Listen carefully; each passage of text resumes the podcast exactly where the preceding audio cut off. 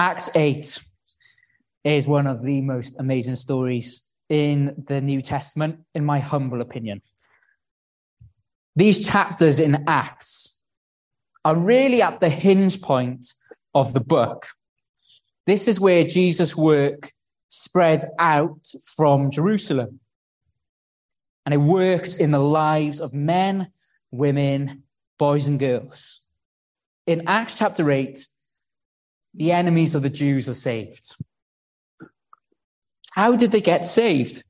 Well, if you see in Acts chapter 8, Saul, who condoned the execution of Stephen, had begun to persecute the church. And Christians were fleeing from Jerusalem. And where do they go? They go into Judea and Samaria. They spread into enemy territory. These enemies of the Jews were known as the Samaritans. And they simply didn't get along with the Jews. But despite this cultural problem, God loved them. And you can see that God loved them in Acts, 8, uh, in Acts 1, verse 8, because God has now begun to work into this area. And this is what it says But you will receive the power when the Holy Spirit comes on you, and you will be my witnesses, telling people about me everywhere in Jerusalem, throughout Judea, in Samaria, and to the ends of the earth. God is fulfilling the dream of global expansion into the lives of men and women and boys and girls. People are hearing about Jesus and how he died on the cross for their sins. But Jesus didn't stay dead, but is alive again. He conquered sin and death. And people are hearing about this man. They're hearing about the God man Jesus and believing it, and their, their lives are rapidly changing. God turns people's worlds upside down, inside out. And God is changing people from people who love themselves to people who love Him. People are being baptized and worshiping the man Jesus, who is God. It's unbelievable. The church is growing and expanding. But before we get to our text, I want you to meet a man named Simon. He's a magician and he becomes a Christian. He goes from one end of the spectrum to the other. He's baptized, and then he hangs around with one of the main characters in chapter 8, Philip. Philip is one of the leaders of the church, but not an apostle, who are mainly disciples. Philip was pushed out of Jerusalem by Saul. And the apostles hear about the Samaritans coming, becoming Christians. They decide to visit them and seal their faith with the Holy Spirit. But Simon, being a glory hunter, like we heard this morning, asks if he could have this power to place the Spirit on people. And what does Peter do in this? Well, Peter rebukes him and tells him that he can't exchange this gift for money. It isn't some kind of magician's secret to be revealed. No, God gives the Spirit. So Simon, who seemed great, amazing, an amazing magician, reveals that his heart is not set on Jesus. He loves wealth, fame, and fortune more than Jesus. This man claimed to follow Jesus. He was even baptized and yet his heart wanted other things. And now we reach chapter 8, verse 26, verse 40. What I want us to see is that firstly, an outsider becomes an insider. Secondly, what is inside is shown outside.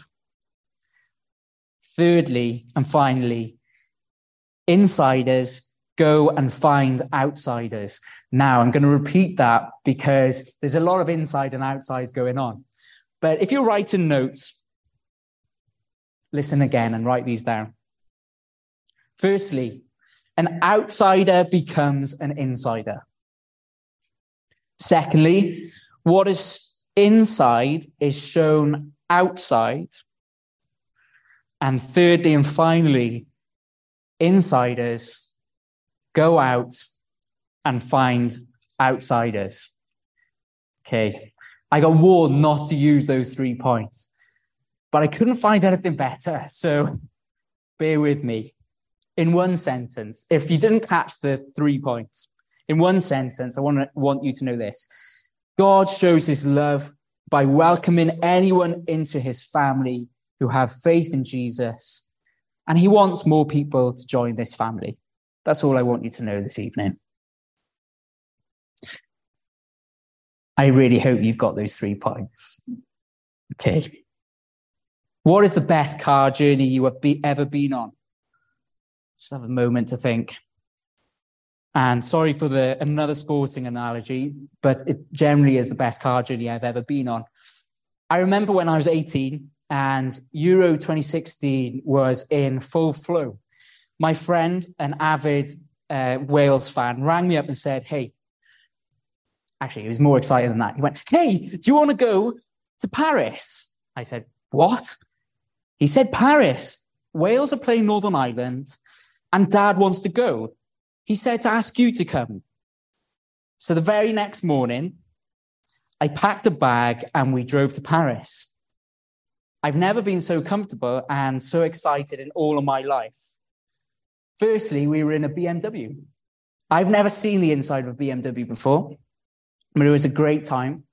But also, we were going out to watch my heroes play. Gareth Bale, who's just retired, Aaron Ramsey, Joe Ledley, all these amazing footballers. We were going out to watch them play, our heroes. Now, this car journey was amazing because at the end of it lay the potential of glory for Wales, my country, reaching the quarterfinals of Euro 2016. They won that, by the way, as well. The quarterfinals. Semi-finals, not so great. But what we see in verse 26 down to verse 40 is the best journey in the Bible well, one of the best journeys. I can't, I can't claim it's the best journey, but one of the best journeys in the Bible. There's an amazing journey happening where Philip and the Ethiopian go together and they find water. But the eunuch finds something amazing on this journey. So let's go on this journey together. Let's see how an inside, how an outsider becomes an insider.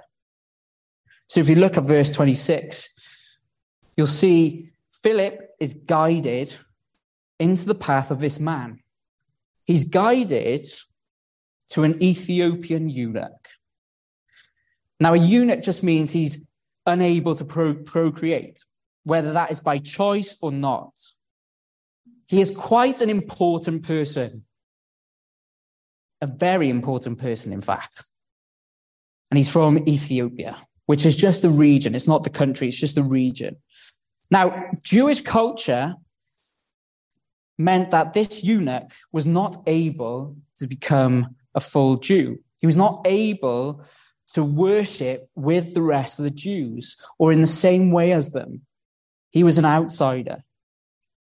But this eunuch we see has been to Jerusalem because he feared God. He wanted to worship God. But this man, he's not fully welcomed into the community.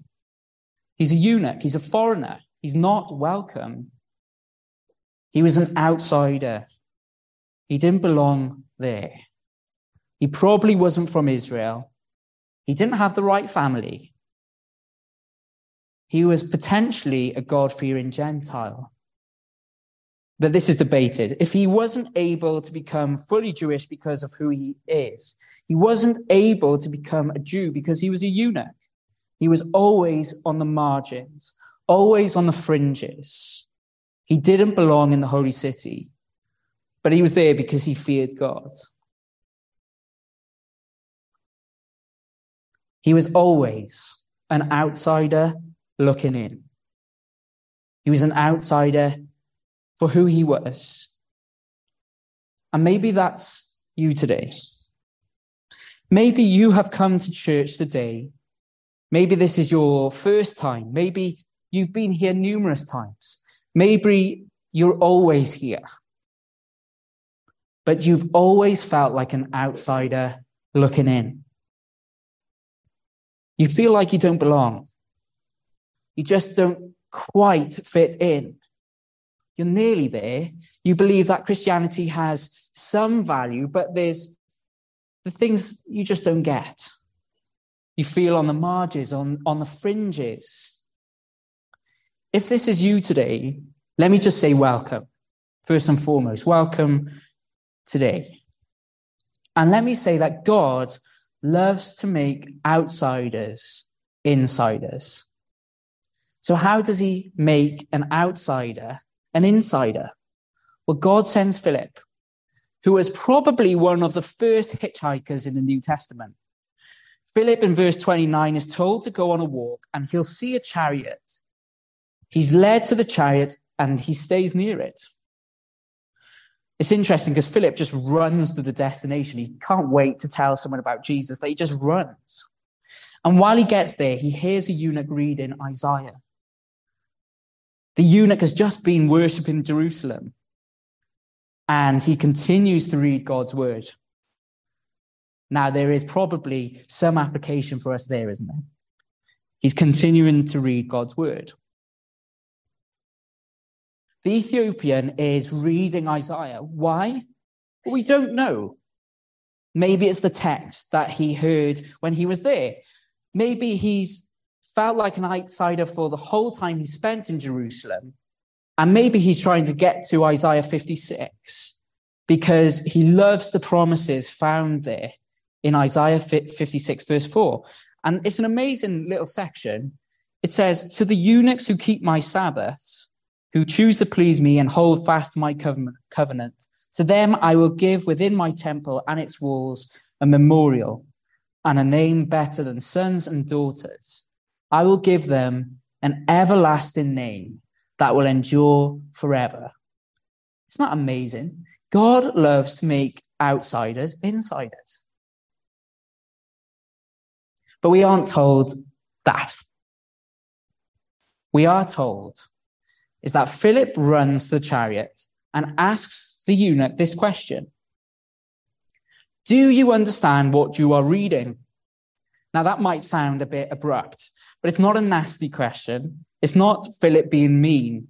He's not criticizing this person's reading capabilities. It's a kind question. Philip is interested in this person, and God has directed Philip to him for a reason. The eunuch responds saying, No, I, I don't understand. I need guidance. I need an explanation. So, hitchhiker Philip jumps into the chariot and begins to explain the scripture to him.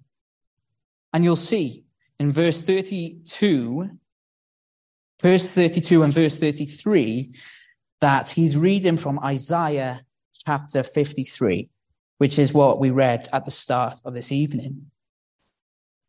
This is the key to understanding how God makes an outsider an insider.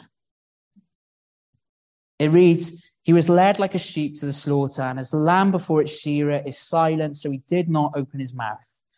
In his humiliation, he was deprived of justice. Who can speak of his descendants? For his life was taken from the earth. And the eunuch asks a great question Who is he talking about? Is he talking about himself or someone else? And Philip explains that these verses are pointing to Jesus. You want to know how to become an insider this evening? The answer is found in Jesus. And specifically, Philip would have talked about Jesus' death. The death, a humiliating death on the cross. The sacrifices for sin, not just for the Jew, but for the world. Not just for the insider, but the outsider. And Philip opens up the scripture and who Isaiah is talking about. And he tells him what? He tells him all about Jesus. He probably says, You know that lamb that he's referring to? That's Jesus. That is the propitiation for our sins. He is our atoning sacrifice. Sacrifice. That just means he's the one that's going to die for our sins and make us right with God. He said, probably he died. He didn't fight back when they were beating him up. No, he willingly went to the cross. He willingly died for people like me and for people like you. He died for outsiders. Jesus didn't receive justice because he deserved to die. He didn't deserve to die, but we do. And Jesus pays that price for our sin. And you look at the rest of the chapter in Isaiah, and it is God's will to crush Jesus instead of us, so that the multitudes are set free from sin and death. Philip probably went on to tell him that he bore the sins of many. He probably went on to say that he isn't dead anymore, but rose again three days later, and now he sits in the heavens praying for us. Jesus is ruling now. And he probably said, Jesus loves you now, and he has always loved you. He was so moved by love that he willingly, he willingly set himself to die for you instead of you, took the punishment on himself for you. He was the sacrifice for sin, and his blood washes us clean. So, how does an outsider become an insider? It's through the blood of Jesus. This is the good news that Philip had been preaching in Samaria, and he's now preaching it to the eunuch. He preaches it to the outsider. Why? Because through his death, Jesus, the Son of God, says, If you have faith in me and believe that I died for you and rose again, he says, Come inside, uh, come outsider, and I will make you an insider. Come outsider, and I will bring you into my family. Jesus' death meant you didn't have to be a Jew anymore to be welcomed into the family of God. You don't have to do the right things, say the right things to be welcomed into the family of God. No, you don't have to do that. There isn't a criteria that you can meet. But Isaiah says that Jesus has met the criteria. He was led like a lamb to the, to the slaughter. And as a lamb before its shear is silent, he did not open his mouth. But he takes justice on himself the justice and the penalty for your sin and my sin, our sin. So come outsider. If you are an outsider, repent of your sins and place them on Jesus, the silent lamb, and he will make you an insider. Not just today, not just tomorrow, but for eternity. And if this is you, if you are an insider now, there's something that point two makes clear to us. And this passage makes clear to us. What is on the inside is shown on the outside. Okay? So, point number two what is on the inside is shown on the outside. The story moves on. Philip and the Ethiopian are heading on the chariot towards Gaza. They're chatting away. They have probably have a, had a bit of light conversation and probably some deep conversation and they get to a pit stop. And at this point, what is on the inside is shown on the outside. The eunuch sees water and says, Baptize me. What's stopping you? What's stopping you from baptizing me? And maybe you are someone who has become a Christian and you're thinking about bapti- baptism. What's stopping you? Maybe that's what you are asking, want to ask one of the elders this evening. So, what is baptism? Well, in simple terms, baptism is acknowledging before God and people that you are a Christian. Now, it does not make you a Christian, and it does not make you right with God. But what happens is someone says they're a Christian and they get baptized to show that they have been changed from being wrong with God to right with God. A person who gets baptized is, is, is placed underwater and brought back up out of the water. In putting someone underneath the water, it shows us what? It shows us that you are now dead to your old way of life, dead to sin. We've repented from the bad stuff that we've done and the bad stuff that we will do. And you're saying, I don't want to live like this anymore. We're buried just like Jesus was buried. But then we are lifted up out of the grave and we have new life, just like Jesus did. He was buried and rose again. That's the symbolism of baptism. It's showing what's happened in your heart, in your soul, in your life. It's showing how Jesus has changed you from being dead to alive. You are buried with your sin and washed from it through the blood of Jesus Christ, but you rise again to new life with Jesus. And what is shown on the inside is shown on the outside. Now, think about that question. Think about that question. What can stand in the way of me being baptized? Now, this is really interesting. Now, think about Simon. Do you remember Simon? He said that he was a Christian. He was baptized, and it seems that he probably wasn't a Christian.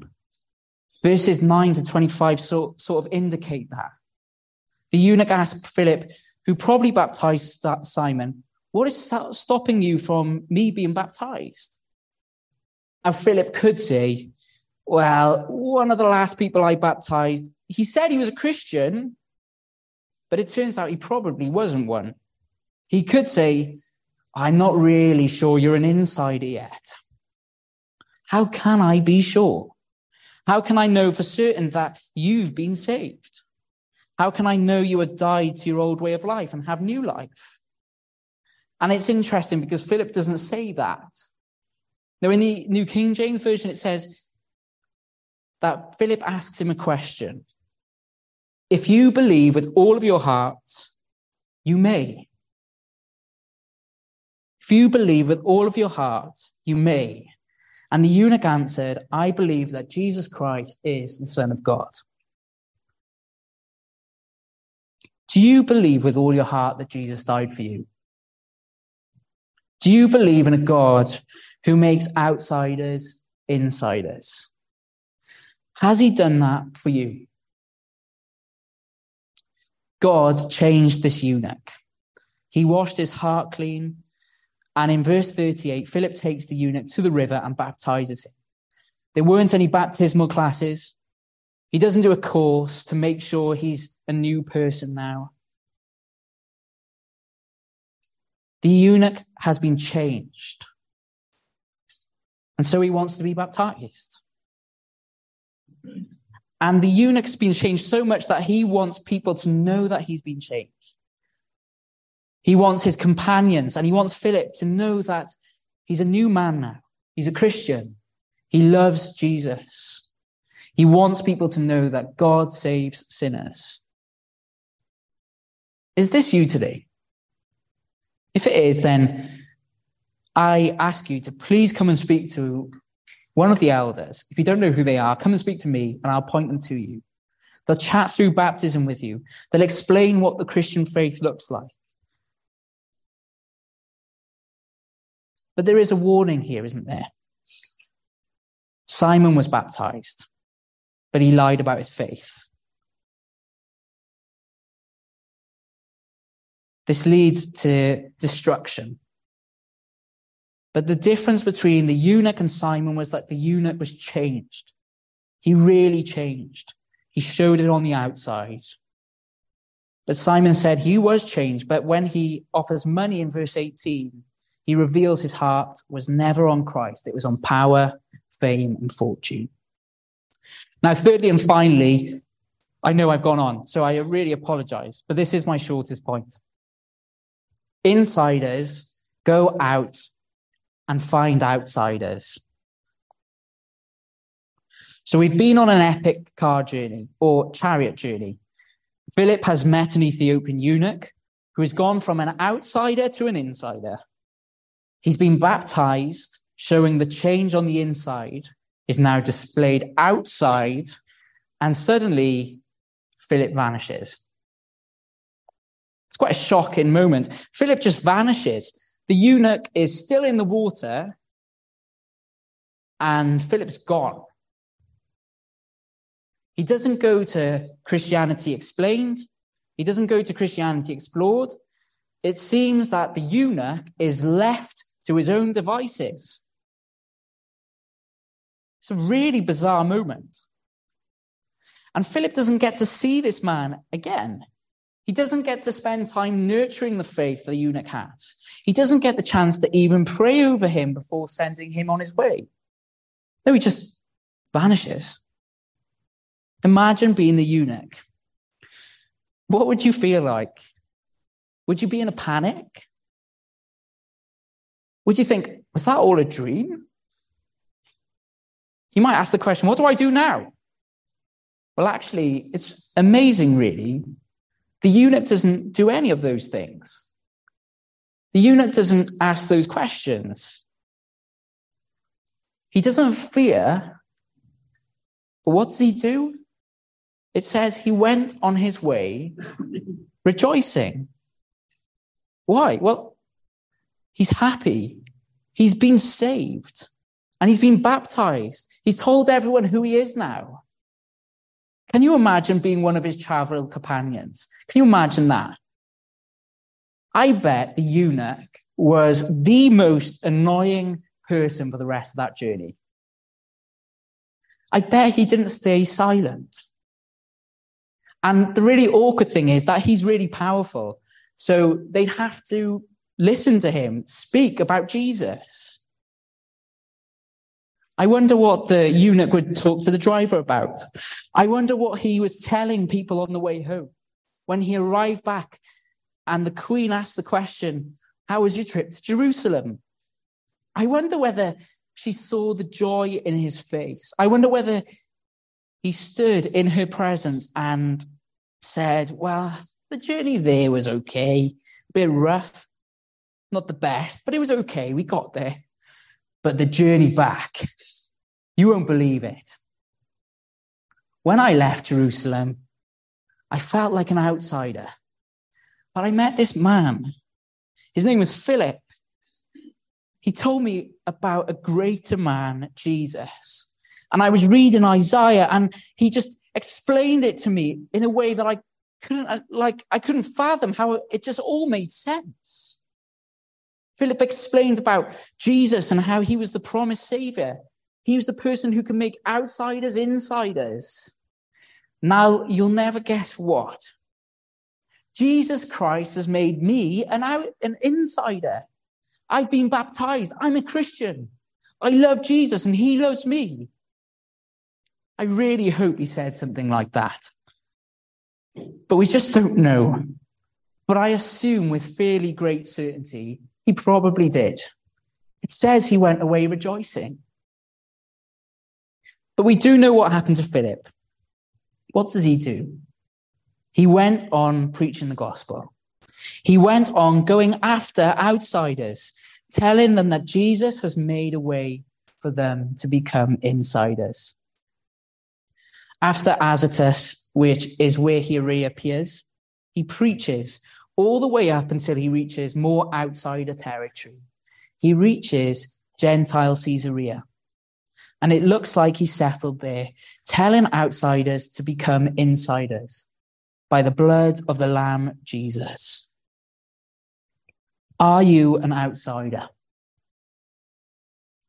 Do you want to become an insider? I really hope you do. The answer for you is found in the blood of the Lamb of God, Jesus Christ. He is the sacrifice. He's able to wash away your sin. He is the answer. Are you an insider, but haven't told the world on the outside? Then I praise God for saving you. But please speak to someone in church and show us how you have been washed in the blood of the Lamb. Are you an insider who needs to go out and find outsiders? I hope this word has refreshed you. I hope you go away knowing that Jesus is in the business of saving men, women, boys, and girls. Go and rejoice like the eunuch and preach like Philip. But Jesus has and will continue to change the lives of men and women across the world. Let's pray just before we sing our final hymn.